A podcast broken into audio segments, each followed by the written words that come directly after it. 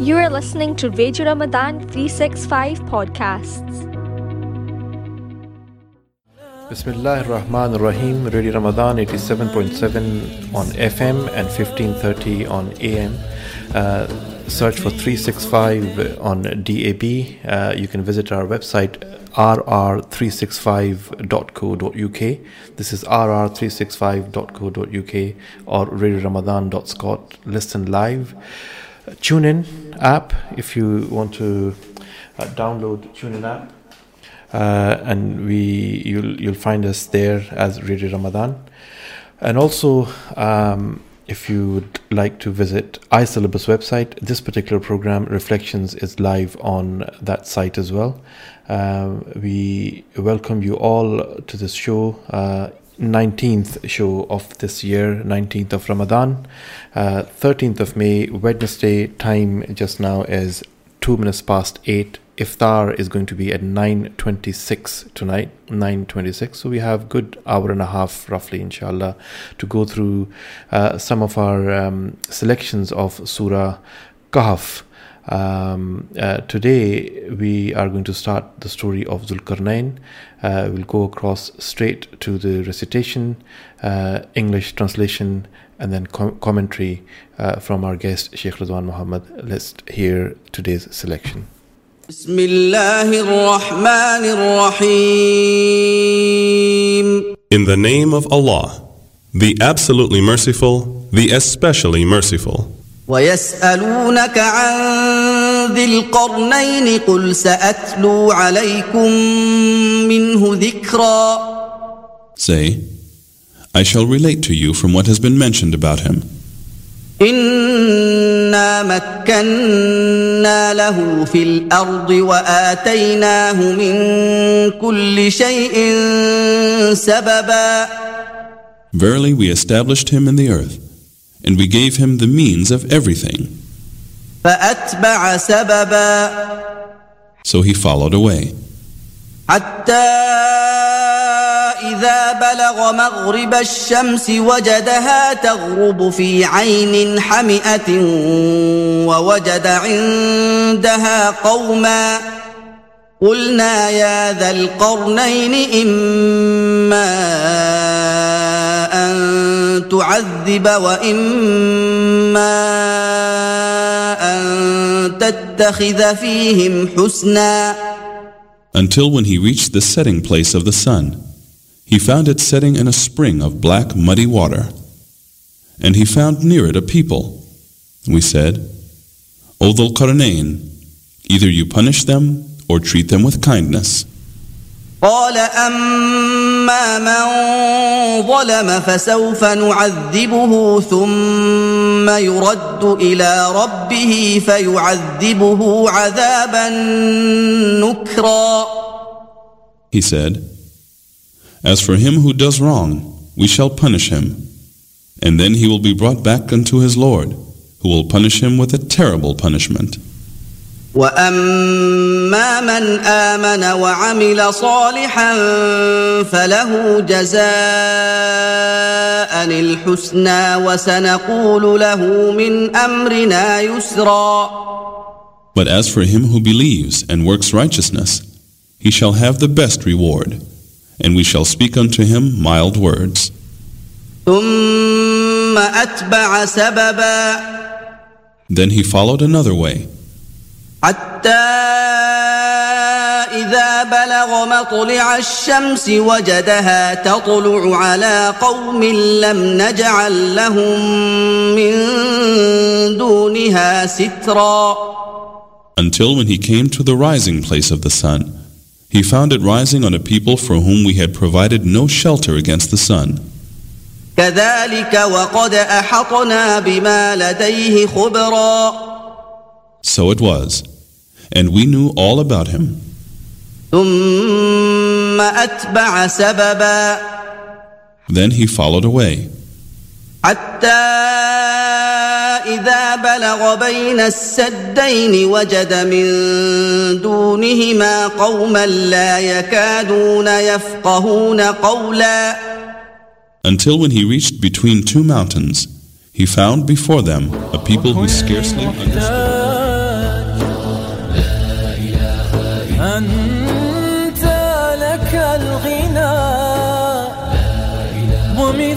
من يخطئ ومثلك من يغفر So uh, these were the first uh, 10 ayahs, uh, 9 ayahs of today's selection. Uh, around 9 ayahs, uh, we, uh, yeah, 10. 83 to 93. Uh, the first section of uh, the story of Zulqarnain, which spans over several uh, several more ayahs. But inshallah, we'll be covering uh, some of it today. Assalamu alaikum, Sheikh. Alaikum salam, wa rahmatullahi wa barakatuh. Uh, uh, I never knew until I read this morning. Uh, one with the two horns? Hmm? Zil Qarnain? Zil Qarnain, um, the one with two horns. yeah, the, the, person with two horns. Yeah, Bismillah ar-Rahman ar-Rahim. So, um, the person with two horns, that's the, the kind of literal um, translation of it.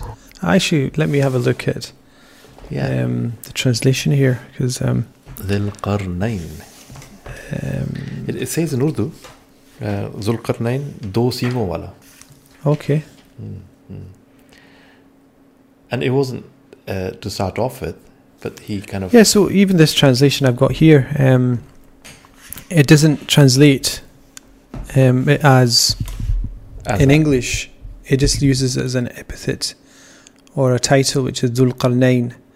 Um, I think perhaps that's to do with the fact that um, this story, which is the, the the the third of the major stories in Surah Al Kahf, um, after the, the the sleepers and then the story that we just finished of the um, Khidr and Prophet Musa wasalam. Um, the story of the parables of the two men with the gardens is, is more of a parable, not really a story. It's more of a teaching story. Whereas this is the, the, the final uh, major story of Surah Al Kahf. And it relates to, as you said, Dhul Qarnain. So this is one of the three questions. Remember, those three st- stories relate to the three questions that were asked by the Jewish rabbis of the Prophet. Um, so we've had the answers to the first two. This is the last. And so their, their final question was about a person who traversed the, the east and the west and conquered. Um, so obviously, the Jewish community had an interest in mentioning um, this specific person. So we have to understand why. Yes, so the, the Yeah. Jewish community had an interest in asking about Dhul Qarnain because it must relate in some way to their own um, religious practice or faith or understanding of something important in their history or their their religion. And so we understand um, the sleepers are after the sending of the Prophet Isa wasalam. So it, it, it leads to a lot of questions coming to mind of why they were interested in a non um, Jewish group of people who believed in the teachings of Christ. Mm. So you'd, you'd obviously have an interest in that and thinking about why that is the case. Because they would ask about things about their prophets or their history, but not something about saints of another religious tradition that have nothing to do with us.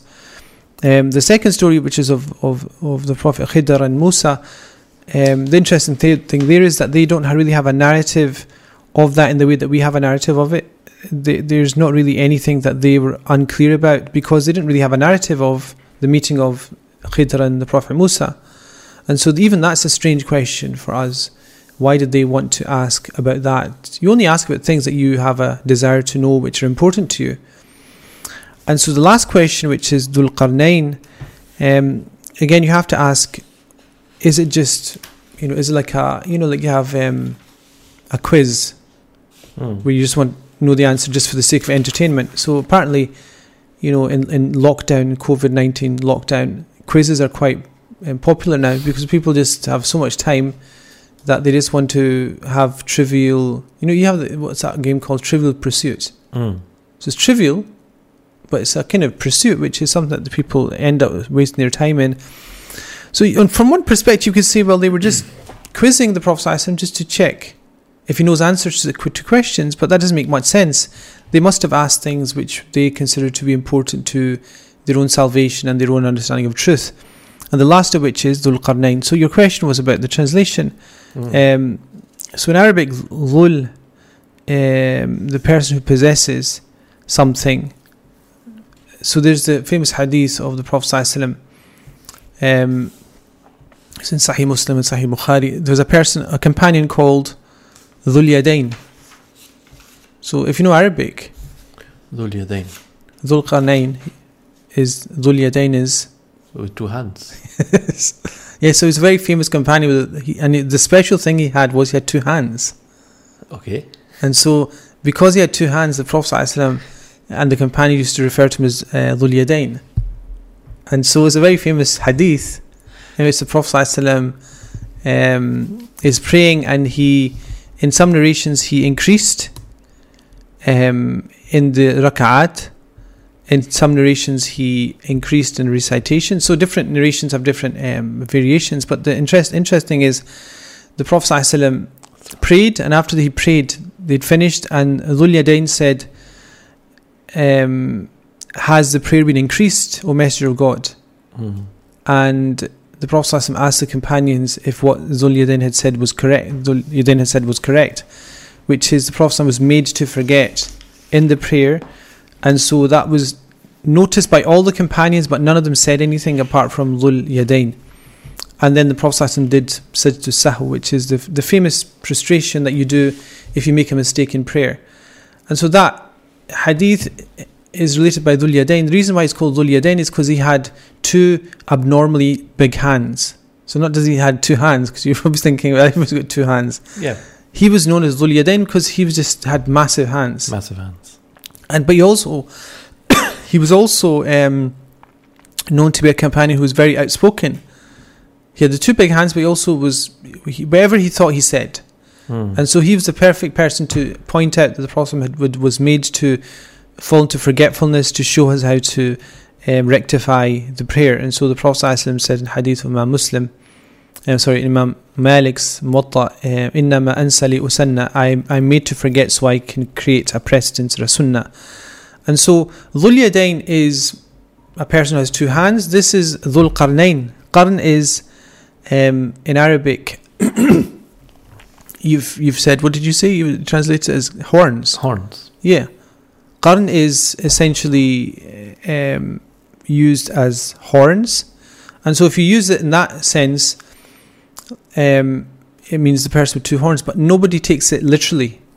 Okay. So if you say there are two horns, I'm just trying to think of the different understandings of this.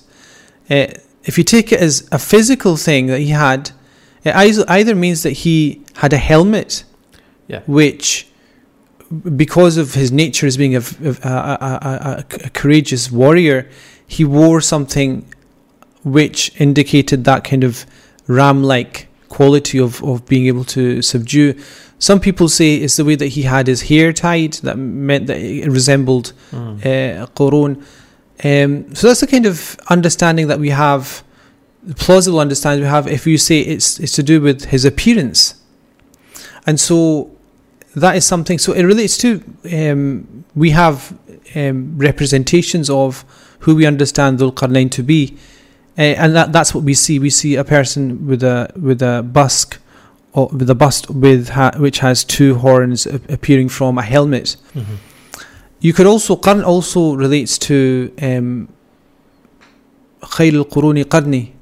The Prophet said that the best of epochs or, mm-hmm. or or generations is my generation. ثم الذين يلونهم ثم الذين يلونهم ثم يفشو الكذب. That the best of, of eras or centuries, qarn is also a century. So qarn الثامن, Century or millennia? uh, century. Century. So qarn الثامن, qarn السادس. Mhm. Uh, so these are this in Arabic. Modern Arabic uses generally. I think in modern Arabic, I think it probably still use qarn as being century. So it means generations or centuries or epochs. So in other words, Dhul Qarnain was somebody who spanned, if that if that's understood, and qarn is used to indicate that it spans two generations. In other words, he had extensive life Okay. or he, he his life corresponded to two distinct generations of, of peoples that he ruled over or led in armies. So maybe he came to power when there was an older echelon of of leaders who he now ruled over, and but his power base was young soldiers. Mhm. So then he was the one who had the the, the wise with him, and he Mm. also had the young, fiery warriors with him. So Mm. he, you, know, you could almost say that he he balanced diplomacy, which is the kind of idea of the elder statesman of a of a society, with the fiery passion and, and warrior likeness of the young. So Dhul Qarnayn was the one that brought the two together. So, you know, in the previous story, we have a story of the coming together of the two seas. Majma al-Bahrain, you know, the collecting of the two seas. It's Hmm. almost as if Dhul Qarnayn has a special quality where he brought these two types of people together, which explains, in a sense, his Old, old and young. old and young, wise and fire, fiery. Okay. Do you understand? So almost like if you just have the wise, you know, you're not relevant. If you just have the young, you will, you will, you will ignite and you will disappear like a, like a, like a fire. Subhanallah. So this idea of his power was based upon some kind of wisdom that Dhul Qarnayn, in a sense, it's a civilizational. I think the Quran uh, is pointing out a civilizational um, rule which a successful um, society or culture which which extends beyond its natural time span is one that couples that thing of the taking on board the, the, the energy of the young and the, the, the wisdom of the wise elders. Brilliance, brilliance. Okay, okay. okay. Do you understand? Anything that we've seen successful Yeah. in our lifetime Yeah. is only successful if these two combine together. We've no, in our lifetime, I think. I mean, look at the Ottoman Empire. The Ottoman Empire comes to mind. In fact, the Prophet's community comes to mind. Yeah.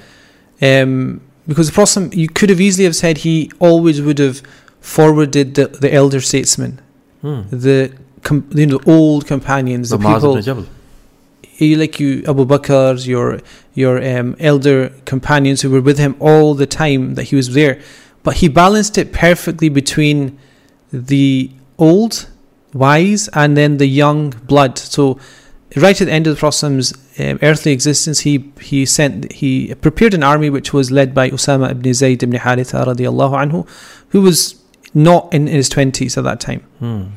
and he he made him the, the commander of an army which contained Umar and Abu Bakr. Alhamdulillah. You understand? In fact, everybody was under his command. Everybody La who was ilaha able to, Hmm. and so that you know that kind of explosion of energy that came with the companions, and this is recorded in, in historical um, literature we have from the Europeans and others. That energy they'd never seen before. That just explosive energy that spread from a kind of desert, rural, um, almost village. A village. Medina Munawwara was a village. We would understand it to be a village of eight, nine thousand people. Um, you know, the number of people that are soldiers in that is probably three thousand. It's insignificant in terms of world history. It just exploded to the point that those same people who were there um, eating dates and just ploughing the land were in the Pyrenees or at the eh, the the, the gates of China, in the in the presence of the Emperor of China within that very short period of time, and it remained. So that kind of power remained for say five centuries. That impetus remained. The Ottomans are even more, um, you know, kind of striking as an example because the longest uh, continuously running um, empire in, in, in history of humanity, which is surprising given it was such a late late empire. Hmm. So we still have people who are alive when the Ottoman Empire came to an end. Like we can speak to and we can meet people who are alive and they probably have memories of that as well. And so the Ottomans had this perfect balance where they had their elders and they had the young people and they stratified society so that they could utilize all elements of society. And you get that in the Prophet's hadith that whoever does not show compassion to the to our young and honor to our old is not from us. You could just say that well you could say the hadith just means that the Prophet doesn't like people that don't show, show compassion to the young and, and, and, and um, respect to the elders. But he's also saying the reason I don't like it is because they'll do, they'll do nothing. The people that don't balance the two extremities of generations will not come up with anything good. Hmm. You don't you, you can't imagine because they're so lopsided, either completely with the elderly generation or completely uh, hedonistic with the younger generation. They lose sense of balance, and and Dhul is like this arch- archetype which creates balance in a society, which then gives it longevity. You know, they say that uh, once you cross your 40s, Mhm. you must have a mentor which Mm. is around 20 Mm-hmm.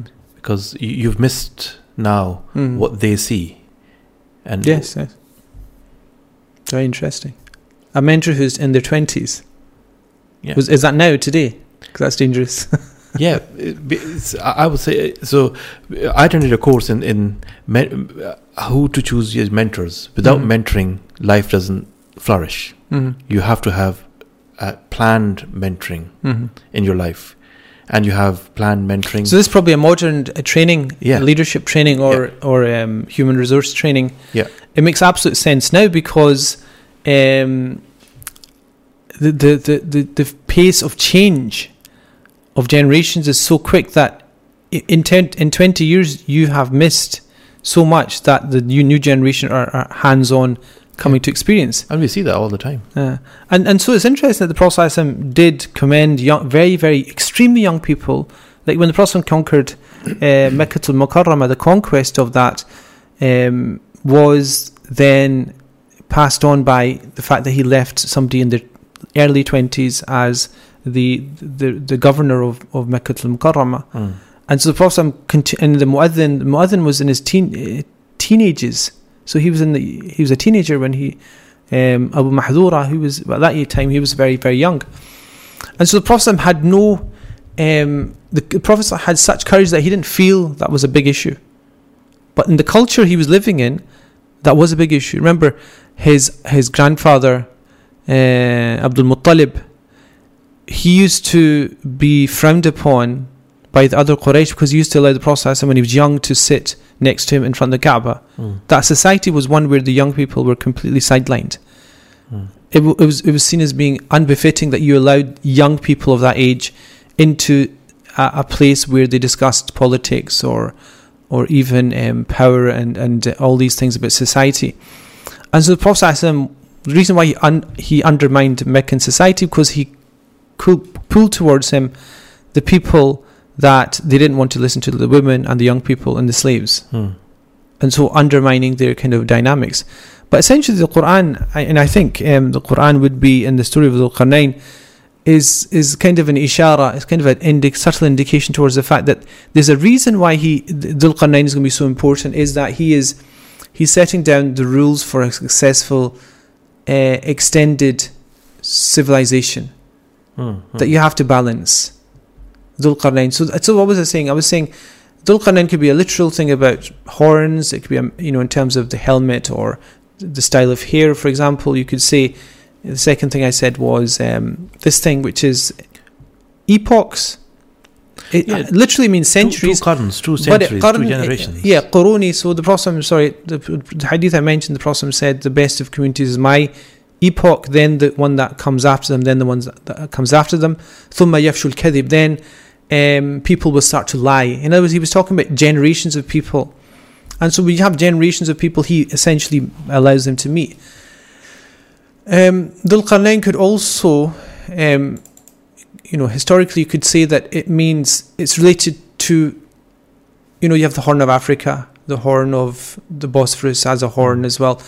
These are land masses. So Dhul Qarnayn is the one that had control over the extremities of geographical locations. Mm. So he wasn't just of the east; he was of the, of the west, as we'll see And in, in, in Surah Al-Kahf when you recite it. It's well known that he was able to traverse from the west to the east, where the sun set and where the sun rises, and he met different types of people there.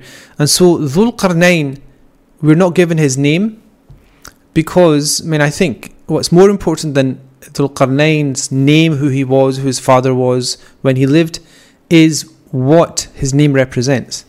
That's far more important because that tells you that he has something for ourselves.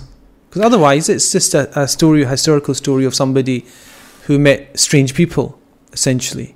So reflections on Radio Ramadan, which is on 87.7 uh, on FM, 1530 on medium wave, uh, DAB, uh, RR365 if you want to search uh, while you're driving once the lockdown uh, is slightly uh, eased off. Um, and inshallah, we will be on our website as well, rr365.co.uk, listen live.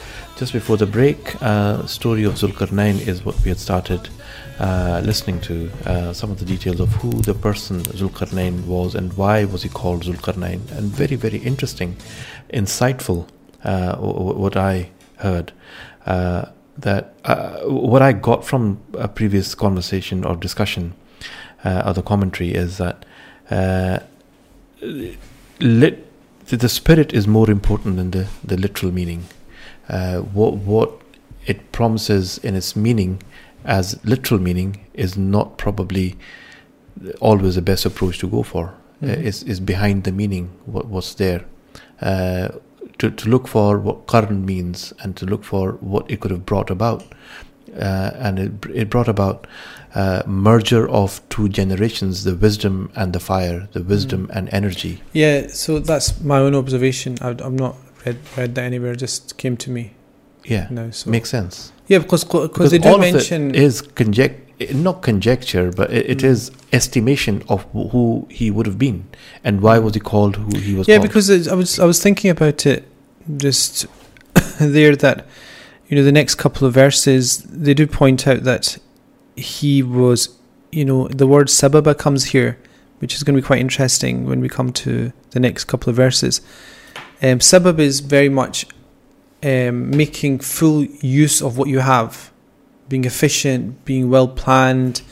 Um, you know, asbab, taking the asbab Mm, mm. and and that indicates you know he would have he his glory and the glory that he is known to have had um, has to be back not down to just divine generosity it has to be down to the fact that he utilized meticulously everything at his disposal to get to where he got to وآتيناه mm-hmm. What does that mean? وآتيناه من كل شيء سببا and we granted to him f- from all things a, a means or in fact we'll look at this when we come to that Okay. Um, so yeah, so the- the Dhul Qarnayn, the kind of name is in, in interesting because the Quran again, if you look at it, if it looks at the story of the, the sleepers, it doesn't say how many they were, how long they stayed specifically. It's kind of it's saying it, but then it's you still have this aspect of it doesn't say exactly. It might just be saying that, that that's what they say. Hmm. Is it a dog? Was a dog the seventh? or Whatever. And so the details, it's always, always in this chapter, the details are said to be insignificant. And even in the story of the Prophet Musa, alayhi salatu wasalam, you find that this big fast forward to the main crux of what's happening. Fantalaqa and then fantalaqa. This like they're constantly all of a sudden just time travel to another place where another thing happens. And so the details are neglected because the details are irrelevant to the wisdom that's coming out.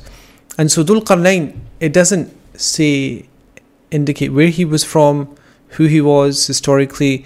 It leaves it, you know, as scholars end up discussing, very, very ambiguous and uncertain who he was. But the important thing will be as we go through the story is what he does and why he's significant. That is of importance to ourselves in terms of, you know, the story itself. Because it is a fascinating story. It's one of these stories in the Quran which is mysterious and intriguing at the same time. One of those stories where even after you hear it, you're, you're left wondering what could it be? Which which of these possibilities is it? Who is this person? Is he this person, that person, or that person? And the people that he met, who were they? What is this area of sea that he comes to? Who are the people he finds that are marauding and, and pillaging the land, which he then forces behind a wall made of iron? All these things, we understand it, but then when we review it again, we find there's so much mysteriousness and ambiguity there that it, it calls for another understanding, another review of it. And so that's why, you know, this specific section is such an interesting section Hmm. because it will actually even cross over to the story of Khidr because what is said by, you know, a lot of Muslim historians is that the Prophet Khidr was with him. And and this this comes back to the, the nature of Khidr alayhi salatu wasalam. Was he a prophet? Was he a human? Um, what does he still you know, does he still live? You know, this kind of nature of Khidr is still up in the air because Yeah. his you know in, in the majority of Muslim scholars in Islamic history have always con- contested that he has an extended life Yeah. that he pops up Umr Khizri. Umr Khidri which is like this extended um, evergreen Hmm. so Khidr in and of itself is this kind of greenery or खुदा तुम्हें Or Khizar की vibrancy. उम्र अता करे yes, so That- that that's could be a a dua. blessing Yeah, or yeah. or a, or a, yes, yes. So that could be a blessing that you have a long, long life. Um, and so what happens is we understand that the Prophet Khidr also is not mentioned here, but he's part of this equation where uh, Dhul Qarnayn is in search of the thing that Khidr ends up finding, which is the, the fountain of eternal youth as well. So the Prophet uh, Khidr attains that and he becomes extended to the point that, you know, even, even Ibn Hajar al Asqalani mentions that the, the, the Khidr, you know, had an extended life and also he mentions him amongst the companions as well.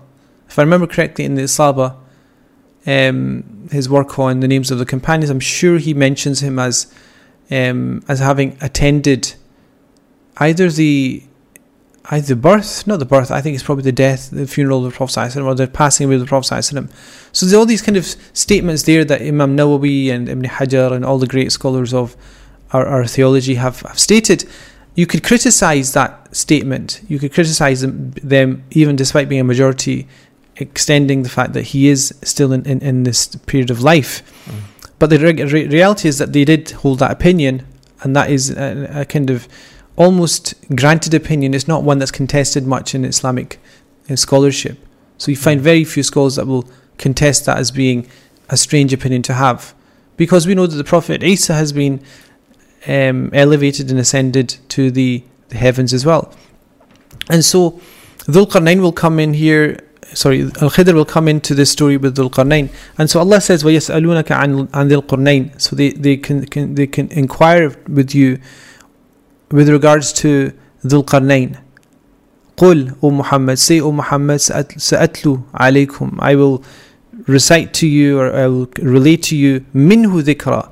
I will relate to you something of his story or something of his of his affair. Something minhu dhikra. So the Quran right away is saying, okay, they're asking, they're inquiring, say O Muhammad, because you're the person that's questioned.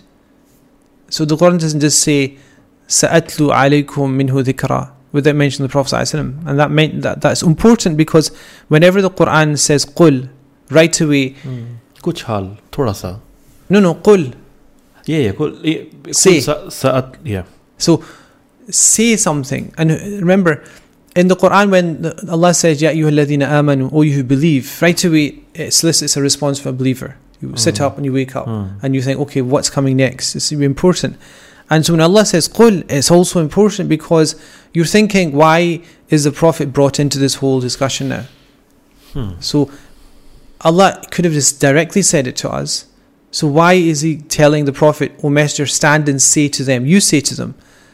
Whereas is God not more more elevated that He would say it directly? So it's always important that they're asking the Prophet and Allah is saying, O Messenger, okay, if they're asking you, I will tell you, and you tell them, because they have to remain honoring you and respecting you and believing in you is the thing that they have to come round to. You as the Prophet. So you find قل هو الله أحد قل أعوذ رب الفلق قل أعوذ رب الناس قل يا أيها الكافرون قل إن كنتم تحبون الله فاتبعوني or all these have start with قل which is O Muhammad you say Allah is the uniquely one Muhammad you say I seek refuge in, in the Lord of the daybreaks o Muhammad O you say I seek refuge in the Lord of mankind O Messenger you say that if they say that they love God فاتبعوني then they have to follow me the prophet فاتبعوني so all of those eh, expressions make the Prophet come as an intermediary between ourselves and having knowledge of Allah subhanahu wa ta'ala. And Allah says, We will give you through the Prophet ﷺ some small amount, minhu dhikra, a small segment of what he was, because he was far greater than what we will describe. So essentially, you're, you're going to paint in the picture that Dhul Qarnayn, وَمَا أَدْرَاكَ مَا Dhul Qarnayn, you know, Dhul Qarnayn, what is going to make you understand who he was, such a great historical figure? We'll just tell you something. yeah منه ذكر We'll give you something small that you can chew over.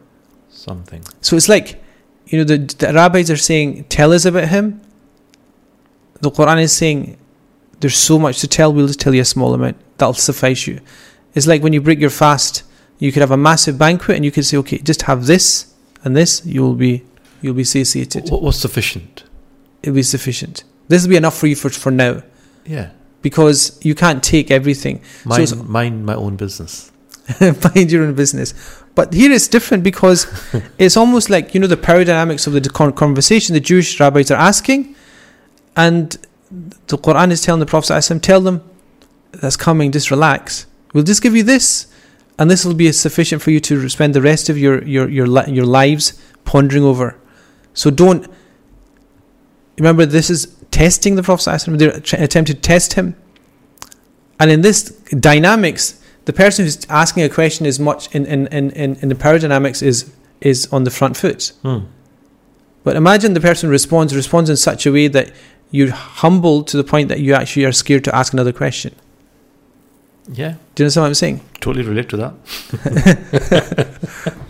No, no. Do, you- do you understand that the, dy- the the dynamics of the Quran here are very interesting? Yeah. Because remember, uh, Nadr ibn Harith goes to the Quraysh, the Quraysh. Sorry, he goes to the, the, the Arab, the, the Arab Jewish leaders, the rabbis. They get the questions. They come back, challenging the Prophet. He's he's he's performing way beyond what they expected, and it's almost as if it's, it's, he's he's Allah is saying here, you want something? Okay, here, just take this small amount. You will not be able to even fathom this. We have so much more Hmm. and that's essentially the humbling of you know this always happens towards the end of a chapter the end of a conversation this is the end of you know sort of end, this end of Surah Al-Kahf where the final thing is, is the most uh, interesting thing Allah says inna makanna lahu fil ard indeed we est- makanna means to firmly lodge into the earth like a peg Hmm. you know, like a pillar, just um, something that's immovable So you have um, mutamakkin Yeah. in Arabic. yeah. It's something that is- in, in this ayah as well. It's it's uh, mutamakkin. It, there is an ishara for that. Yeah, so it's mutamakkin is like um, tamkeen is this kind of solid nature which is immovable Makan. in the earth. Yeah. وَآتَيْنَاهُ And we, we granted to him in kulli shay'in sababa. And we granted to him um, a means via every single thing he had. Now this is interesting because the translation here is we give him means of everything. Now what it what it kind of uh, reads as min kulli shay'in sababa like everything you need to be firmly established in your position every piece of know-how every piece of human resource knowledge every piece of wisdom every piece of strength every you know every area that you needed to have to be totally established he had everything in perfect proportion like to So be he was given he was given this environment. The- the- environment, but he was also able to utilize everything. So imagine you have a, a, a market leader in something, in, in a specific item or in a specific resource. They become that because if you look at all the things that make that specific item, everything is working perfectly. Everything they need is there, but it's also utilized and executed in the most perfect way. Inna makkanna lahu fil ard. Yeah. And so the reason why he is there is that he is given these things which allow him to um, establish himself and he's perfected that. فَأَتْبَعَ سَبَبًا And so Allah says, he not only was he given access to these things, he then did it. So he followed them. He followed in implementing them. So it's translated here as so he followed away. It really goes back to the, the means because it's the same word. So this is why I don't know how your translation is, but this is why translations need you know sometimes to be. Um, I think this Urdu is quite close to what you've said. Inna makanna, Uh-huh. हमने उनको उसको ज़मीन में इकतदार अता कर रखा था The इकतदार is like this power of of um, और उसे हर किस्म के असबाब व वसाइल बख्शे थे yeah wasa yeah wasa'il and and and that's better. And then the next verse, how does it translate that? Uh, and the next one is इसने पहले मगरिब की तरफ एक मुहिम No, का- no, um, uh, before this Yes, uh, th- there isn't any fatba Uh, sababa. So verse um, eighty five. 85 yeah so 85 یا goes on to اس نے پہلے مغرب کی طرف کا ایک مہم کا سر و سامان کیا حتیٰ کہ جب وہ غروب آفتاب کی حد تک no before this so when you set in مکن اللہ فی الارض یو ٹرانسلیٹڈ اٹ یا ہم نے ان کو زمین میں اقتدار عطا کر رکھا تھا اور اسے ہر قسم کے اسباب اور وسائل بخشے تھے۔ بخشے تھے۔ سو ڈزنٹ ٹرانسلیٹ فتبع فتبع سببا no okay you say some اور اس اس نے اس اس کے بعد वसाइल अपनाए or something like that. yeah You know, he would make use of the wasail. So essentially that's what's said. He was so फत बा सबबा इसने like in brackets Mhm. पहले मगरिब की तरफ एक मुहिम का anyway इसने सरो सामान किया इसने मुहिम का सरो फत तबा सबबा I think they translate Yeah, it very that's- differently Yes, yes. so Yeah. i- it's referring to uh, Zulkarnain's uh, endeavor to start his Yes, yes, yes. So that this is the interesting thing. So he he essentially utilizes things to get to something yeah. until hatta. Yeah. yeah. So essentially, what's happening is that his name indicates somebody who's wise is going to make everything use make use of every single thing he has in front of him every human every resource allah has given him the wasa'il and everything else and then he's going to use that, and then he's going to end up stretching from the the west and then the east, and then he's going to be then moving towards the northern territories as well, where he Mm. starts to come into a conflict with, or into into into a meeting with people that are sowing havoc, which is uh, Ya'juj and Ma'juj, which is the famous uh, Gog Magog in the, in, in in the Old Testament. And so, what's interesting here is, you know, Dhul Qarnayn, who that person is, Hmm. because you know commentators generally um, differ, and classical commentators ended up generally, I think, if I remember correctly, veering towards the fact that it was Alexander the Great. Mhm. And the only problem with that, the major problem with that is um, that he he died very early. He you know he died youngish Mhm. as in terms of uh, important historical leader. Um, but he did have this aspect that he did conquer the east and the west. It's famous. He, his his um, you know his his teachers were of the the, the very cream of the, the, the philosophers of of, of, of Greece. Um, the only problem with that is other thing is that he was idol worshipper. So it's, it's known um, from what we yeah it's from what we understand of him he was uh, engaged in idol worship. The only thing that plausibly argues against that is the fact that he, his teacher was a student of Socrates who was um, known to be somebody who didn't worship idols. So Socrates, famous philosopher of the Socrat- Socratic peripatetic method in philosophy, he was um, he was killed because of the fact that he was um, instilling rebellion amongst the youth. And the reason he was doing that, or how he was doing that, was to invite them to rebel against the, the worship of idols. In fact, one of my teachers, my first teacher actually, um, Muhammad Abu Layda, who I studied Arabic with when I was very, very, very, very young, kind of in my last year, of school in the summer. So we went. To, I went to London for Mhm. a couple of months, and he was an Azhari uh, who got his PhD in Exeter University in Ibn Hazm.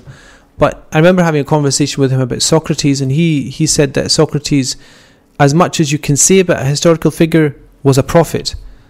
So a prophet of God. He was basically he was very he was very kind of adamant about that. He was a I mean, Who's sh- Zulqarnain? no um, Socrates, Okay, the philosopher okay. um, because of you know the kind of dialogues that he had and what we know about his life and his end and what he called to. Um, and so it's not implausible that um, Alexander the Great was not a polytheist, even though in the popular reading of things being the head of the Macedonian armies at that time and the leader of the Greek nation at the time, you would imagine that he was. But if his tutor was a student of Socrates, then you would imagine that that uh, would have had an effect. But then most people, most modern scholars have Muslim scholars who've looked into this have actually related this person to be Cyrus, the the this the second, the great. The second. Starting from Iran.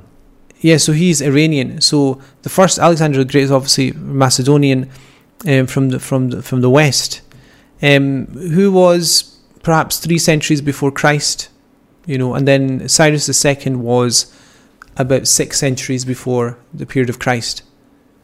So So you're talking about 2,000 years before Prophet Sallallahu yeah, so roughly roughly that time. For for um, Cyrus the Great, yes, about two thousand. So what's interesting here is this whole discussion about who and why. So Alexander the Great, we know that he extended in terms of the historical places that he visited. Cyrus the Great was a Persian, and what he did was essentially he, he brought together the the Roman and the Persian empires. He was the first great Persian um, oligarch in a sense, and he. What's interesting is Zulqarnain.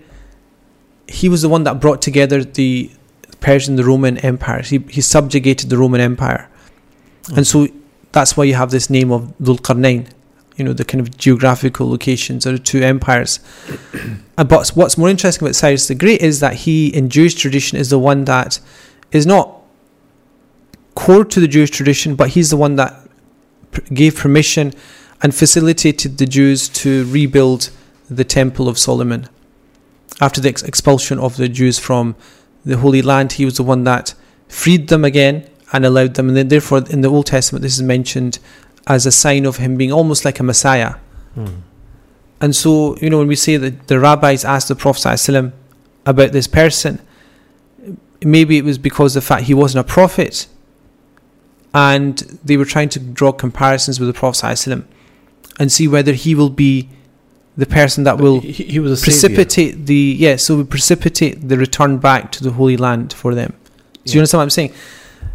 Why are they interested in in in Cyrus? Because he wasn't from Bani Israel, but he ended up doing so much good for them. Yeah.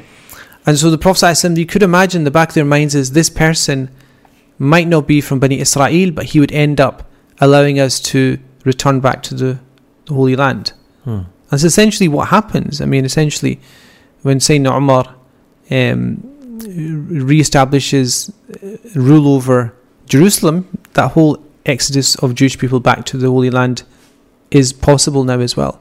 Hmm. And so that's just kind of things that make you think both are plausible, but in a sense, is it important for us? Assalamu alaikum and welcome back to Reflections. Those of you just joined um, in the last uh, maybe 20 minutes or so for this show, uh, we normally start the show every day at 8 o'clock uh, and we're covering Surah Kahf, um, the, the stories, uh, themes, and quite in depth, Alhamdulillah. I, I must say it's been uh, a treat. It's been uh, something that um, has benefited a lot of listeners. We've getting been getting a lot of feedback and has benefited me, Alhamdulillah, and everyone that I know around. They, they have been exchanging uh, views that how beneficial it has been. If you have liked it and if you would like to know more about this or you would like us to interact in a way which is more beneficial, please go on our Facebook page, um, RR365 uh, or Radio Ramadan 365 uh, with DAN. Leave a comment there or go into the messenger and give us your um, comments through uh, text messages as well. Um, so, just before the break, Surah Kahf's uh, story of Zulqarnain, and we went into quite a bit of detail, Sheikh. And the question we left the session at was how is it relevant? How does it matter? So much detail does it matter? Hmm. What is it that I should get out of this? And offline, if I ask you, uh, I, I may say it on air, that did Prophet ﷺ himself spoke about this character in any detail, in any way, which can leave us some guidance for us to live our lives closer to our faith? Mm.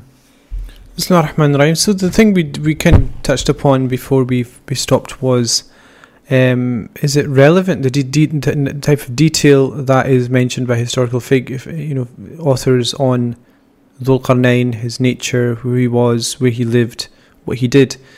Um, essentially, the, the Quran continues with the the vagueness, and the Quran obviously is it, requ- it relies upon archetypes and and, and general um, storylines which are of benefit. Benefit. So qasas, I mentioned this before. Qasas in Arabic means a, a story which you, by by its nature, follow and benefit from. It's like you shadow it to the point that it's actually beneficial to you. And so the detail and and and um, the kind of intricacies are left because the purpose of the Quran is hidayah, which is to guide you in your actions, not to provide a, a Wikipedia site for information about something happened in the past.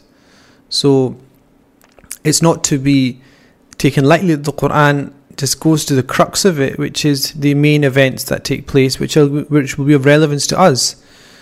Um, and the relevance to us of the story of Dhul Qarnayn is that he came into contact with a, a group of people subdued others, but came into group into contact with a group of people who he ended up having to um, bar from spreading mischief upon the earth, which is Ya'juj and Ma'juj. So these are tribes or people who he, he he could not deal with, and he ended up barricading them, despite having the, the means and the and the wasa'il, as we said, of Mhm. being able to be this great great leader who conquered the continents was unable to tame a specific group of people. So the best thing was to avoid them and to and to barricade them into into their kind of quarantine in a, in a sense Mm. in their own area. But that quarantine, as we know, towards the end of time, would disappear and it would be, lead to the havoc that we associate with the Ya'juj and Ma'juj, which is we'll cover that later on. Mm. But essentially, the Prophet did not um, ponder and linger. From what I remember, and I may be wrong, did not linger over the personage of the, of Dhul because the Quran provided sufficient detail of what we need to know, and that was where the Prophet left it. But where he did ponder on was the the Ya'juj and Ma'juj. So Mhm. we have famous hadith. Um, it's actually the hadith in, in Sahih Bukhari which has the longest chain, nine people between Imam Bukhari and the Prophet ﷺ, which Okay. is a hadith. Uh, Umm Salama when she says the Prophet ﷺ woke and he said that, you know, وَيْلٌ لِلْعَرَبِ لِشَرٍ قَدْ اقْتَرَبَ um, woe to the Arabs for a, for from a a um, a scourge which is coming closer. So, which was a scourge of Ya'juj and Ma'juj. Mhm. And so the Prophet ﷺ did dwell on that, and it's in the Sahih collections that he mentioned the details of that. A lot of the details of Ya'juj and Ma'juj, as we'll, as we'll kind of might cover later on, are very spurious and, and fictitious and fantastic. Mm. Because essentially, Ya'juj and Ma'juj are, are just humans. Mhm. They're not um, two savage, semi human races or animals or some kind of, you know, kind of supernatural beings. They're just human beings. But with extraordinary uh, kind of powers. No, or, no. no, that's what I'm saying. So they're nothing. they're humans. This is why this is why I find it- fascinating about um, Muslim discourse is that Ya'juj and Ma'juj, the name conjures up um, this kind of supernatural types of beings that are hidden. It was like a, it was like a movie where you know you've built this iron thing and they're inside these these kind of gremlins or Yeah, there's some characters, but what I mean is, ex- is, uh, more than normal. Uh, you can have uh, you, you'll be human being, but you, you you'll be gifted in certain area, mm-hmm. uh, either power, intellect, Mm-hmm. um, other material. So so they moved in a way that Mhm. was different and gave them this upper hand. Mm. They had an edge. I mean, the thing is, I mean, humans different. They weren't able to be tamed. Yeah, different peoples have different cap- ca- ca- capacities. What comes to mind is I lived in, in Syria and, and I had lots of friends from Dagestan and and and, and um, Chechnya. I just remember that they were uh, from all my travels of all different types of people. They were completely different yeah. because they were just um, just Physiologically, Yeah, no, I mean, uh, in, in in this war, um, uh, I came across a few Chechens uh-huh, in in Pakistan in Lahore. uh-huh. They came as refugees, yes, and my word, I mean, we, we thought the Afghanis were, uh, but Chechens were like. well, they're extra- different, different. MashaAllah, they're warrior. Have you ever seen the dhikr of Chechens? Yeah, So, like, yeah, it's not for the faint. If you've got a heart problem, just don't go. yeah, yeah. It's not for the faint-hearted. No. Not for the faint heart, because their dhikr is basically getting them getting ready to do some serious damage on the battlefield. Hmm, hmm. you know, because they were under uh, under occupation by the the Tsar's forces in Russia for for over a century, and you know, Shamil Daghest, uh, Shamil, Shamil, Sheikh Shamil, um, and the Dagestanis who fought alongside that whole process was of people whose lifeblood from young children was resistance. Uh, against an occupation. It wasn't just um, an army; it was an occupation, and, and it was a brutal occupation. And even Solzhenitsyn, in his um, the Gul his his work on the Gulag, he mentions in his time in prison, he there was something different about the Chechnyan uh, prisoners who were in, in in basically solitary confinement. Completely different, he said, from every single type of Russian that you could meet. Um, who were hardened because these people were just of a different species, Hmm. but they're humans. They're humans. Yeah. The, but the, the processor is uh, is. I mean, I remember um, the friends I had, their children used to be fed raw fat. You know, like dumba. You know, dum- Yeah, a dumba in, in Urdu, which is like the sheep. similar to the northern areas of Pakistan. Yeah, so you have the, the, the fat that cl- that congeals at the back of the, the buttocks Yeah. of the sheep, and that raw raw um, fat is what they used to have for, for children. Once they could chew, they used to chew on that. Wow. Okay. I saw that, so I thought, what are you, what are you buying that for? And he goes, well, the children like it for breakfast. so we're not. I mean, Yeah, we, we're uh, we're approaching iftar, which is yeah. So that would I would love a dumba. Yeah. Unfortunately, no protein from me today.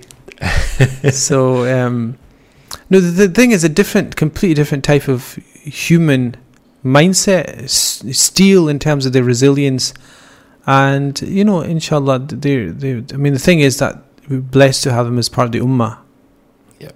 Lucky. you know, essentially, the Chechens are a different type of, a different species of, of, of human. With you know, the tawakkul is is absolutely amazing. I remember from the students that were there, and one of my friends, Muhammad, he he was exactly like that, but he was so intelligent as well. Mm. Like he was like a couple of years above me in, in the college, and he was, you know, he would do hifz so quickly. It was like shocking. And like five years after we had a class on on Sirah, he would just repeat the whole, um, you know, Ibn Hisham's Sirah. He would just quote the whole conversations. Mm. It was like a, like Shakespeare. He would just like quote pages and pages of the Arabic from Ibn Hisham. Wow. Just when something happened, he would just mention So it. different processor. Different. I mean, I, I don't know. I mean, mashallah, he was um, maybe his parents were salihah. I think that's more more to do with it than anything else. So the interesting is, it's important for us. Dhul story is important because the thing I mentioned at the beginning that he was he was a person that was he made use of what he had. So Allah says that He gave him for everything a means, a means he and he, he made use of the means. Essentially, if you make use of the means and you make use of what you have, you'll be successful. That's essentially such an important um, rule in life, in business, in relationships, friends, enemies. Doesn't make any difference. That's such an important rule that if you make use of every quality that you have, every person that you have that you have in your contact list, for example, if you made use of them, then you could do so much more than you can do if you just try and do it yourself. And that's what they call soft power. You know, in diplomacy, they have this idea of hard power, soft power. Hard power is military um, power and threats. Soft power is cultural. So if you look at Iran, for example, America has successfully managed to utilize soft power in getting to the, the common the commoner in Iran, whereas the the leadership are staunchly against American lifestyle. The, the general people love America Mm. Mm. like in terms of lifestyle, in terms of the cultural givens that are there, they generally uh, have a, a soft spot for the way of life that they have. which is very strange. Sheikh, very important concept you touched on. Uh, to make use of whatever Allah subhanahu wa ta'ala has given us. Mhm. And I remember a few years ago, and I've been quoting this, that uh, the conversation that we had, and uh, you, you said this, that the, biggest form of risk is the people you meet. Mhm. One of the biggest form of rizq is the, people you come across or they Mhm. cross your, path. Mhm. And the life of Prophet ﷺ seems there are so many stories in that in that as well that he wasalam, utilized Mm. the capacity of companions around Mm. him Mhm. in the optimum way Mhm. from young to old to middle aged Mhm. men women Mhm. Utilize use them or uh, I didn't want to use the word used like Optimized. them. optimized their Mhm. capacities around Mhm. and hence we see Mm. the, the, the expansion of the, the whole Yeah, I mean that's an amazing point because the Prophet ﷺ, every companion he gave them a different s- s- status, and so when they came to fruition, like uh, like he he planted them each of the companions, and when he left, he let them flower and blossom. So Sure. Sayyidina Umar, he gave Umar such a hard time, from being such a coarse human being. To being a person who was so soft with his family after the, the passing of the Prophet, the people were amazed that Hmm. he matured from that to that. So Umar matured from the person that was headstrong to the point person that could be calculated and and and stra- and have a strategy to the point that he in the battle of Yarmouk he conquered the Eastern Roman Empire and then it was actually that was August the year 636 and in the year in November the same year he ended up conquering the Persians Hmm. in the Battle of Qadisiyah. Three months. Like think of three months now. We're in May, June, July, August. Like we don't know what the if we can stand next to anybody sure two meters in three months. He ended up conquering the two Dhul. We talk about Dhul Qarnayn, the two extremities of geographical power. That's the Roman Empire and the Persians. He ended up having them for breakfast. Hmm. Like imagine having demolished the the, the, the Romans in the Yarmouk, and then in the Qadisi you end up, you know, bringing it into the Persian Empire. He did that because he was nurtured by the Prophet ﷺ. And then, you know, Sayyidina Hudayfa, the, the Katam the, the, person who was the secretary and the, the, the secret keeper of the Prophet like you couldn't think of why he was that and not Abu Bakr, for example. Mm. So everybody, the Prophet picked out these people who were not noticed and he saw you have that special quality, I'll allow you to nurture that. Bringing and out best from, yeah, from so, their own characteristics. And then that's the whole thing. If the Prophet is mentioned is, is, is given the revelation of Dhul Qarnayn the Prophet ﷺ planted what became even more amazing than Dhul Qarnayn in terms of power. Hmm. Inna makanna lahu fil ard. If Allah says that about Dhul Qarnayn, then what about Islam? subhanallah You know, look at that thing. We're talking about you know the Ottomans, the, the Safavids, the, the the the Mughals, Abbasids, Umayyads. You're talking about all these empires Ayyubis, yeah. essentially, yeah, they were all established by the simple process of the Prophet making use of every individual he had in a very small village. Hmm. That's what's so amazing about the Prophet that he did it to individuals who were normal individuals with frailties, with all the frailties that we have. The companions had all those frailties. Why are we talking? How do we know how to deal with domestic abuse? Because there was domestic abuse in the, in, in the in the first community. Why do we know that there's a way of dealing with alcoholism? Because there's an alcoholism problem in the first community. Yeah. All, ev- all of those things that we now know how to deal with, we know how to deal with them because the Prophet had to teach the people of that community how to deal with them. Hmm. Hmm. And Oh, so, I mean, despite from that, soft to the heart, like the, the backbiting, the the uh, ba- what, the Quran the slander. slander and, and misinformation and every single thing that you can imagine is the worst now, it was at that time, at least there, you can't say it's worse, but you can say it was so prominent that the Prophet had to focus on it. From that to creating this amazing impetus for expansion. Not, I, I- don't like expansion in terms of power. Yeah. I talk about I expansion in terms of the, the justice, possibilities in terms of human possibilities of the Arabs who were unknown and unloved and unmentioned now becoming the center of a whole civilization that meant that humans could think about joining the different types of knowledge together, about religious Mm. knowledge of scripture and human knowledge in terms of experimentation and and discovery, bringing them into perfect very, balance. Very interesting concept, here. Um, I just want the f- few final moments, and that reminds me of one of the ayahs we covered in such detail last two years. Mm.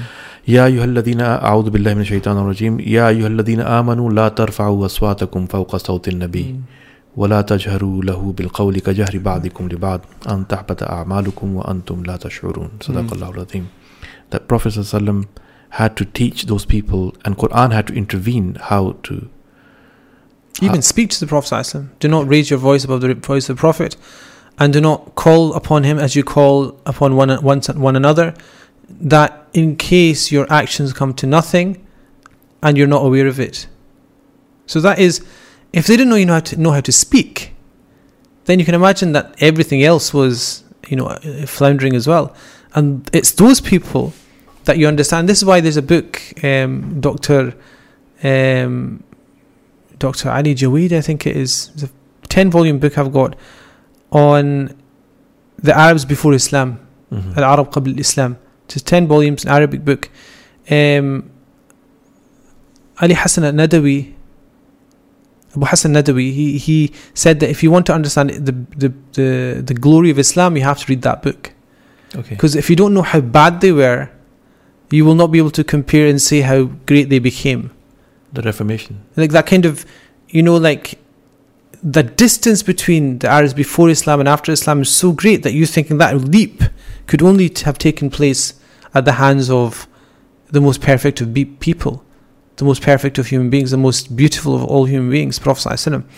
And so, y- you know, when we talk about Dhul Qarnayn, he is nothing like a drop, but a drop in the ocean of the Prophet ﷺ because we don't know much about him, we don't know his life, but with Prophet ﷺ, we know everything, how he utilized every individual human being. So you could look at every companion, and you could probably write a seerah or- of each companion in connection to how the Prophet ﷺ nurtured them. and just thinking about it, every companion comes to mind. Aisha, Umm Salama, you've got uh, Fatima radiallahu anha, you've got um, Jabir ibn Abdullah, you've got people on the extremities that you know the Prophet molded them into who they became. Leave aside your Uthman, your Sayyidina Ali, your Abu Bakr, your Umar, the great companions, this, the companions that we sometimes stumble upon in our conversations, it's those that the Prophet ended up, Anas ibn Malik, all these companions, he ended up making them who they ended up being. And that's why you see like people like Bilal, the death of the Prophet ﷺ from the worldly life is moving away from this, hits so hardly because he made them who they were. Hmm. And that's why, you know, the connection was so great that the loss of that type of person from their day to day experience meant that they lost essentially, essentially everything that they could um, sense to be of any importance to them. Time just now is 22 past, and uh, inshallah, this uh, brings us to the end of today's reflection, 19th uh, of Ramadan. And for some, it is going to be the night of Etikaf, who started earlier, so the 20th of Ramadan for some. Uh, the last 10 days have started for a lot of people in Glasgow, and a lot will be starting the last Ashra tomorrow. With these uh, special circumstances, there will be special rulings of how to have etikaf, inshallah, which we will touch upon tomorrow in, in kind of passing, uh, at least we, we become aware of that. Until then, Assalamu alaikum wa rahmatullah. End of reflections for today.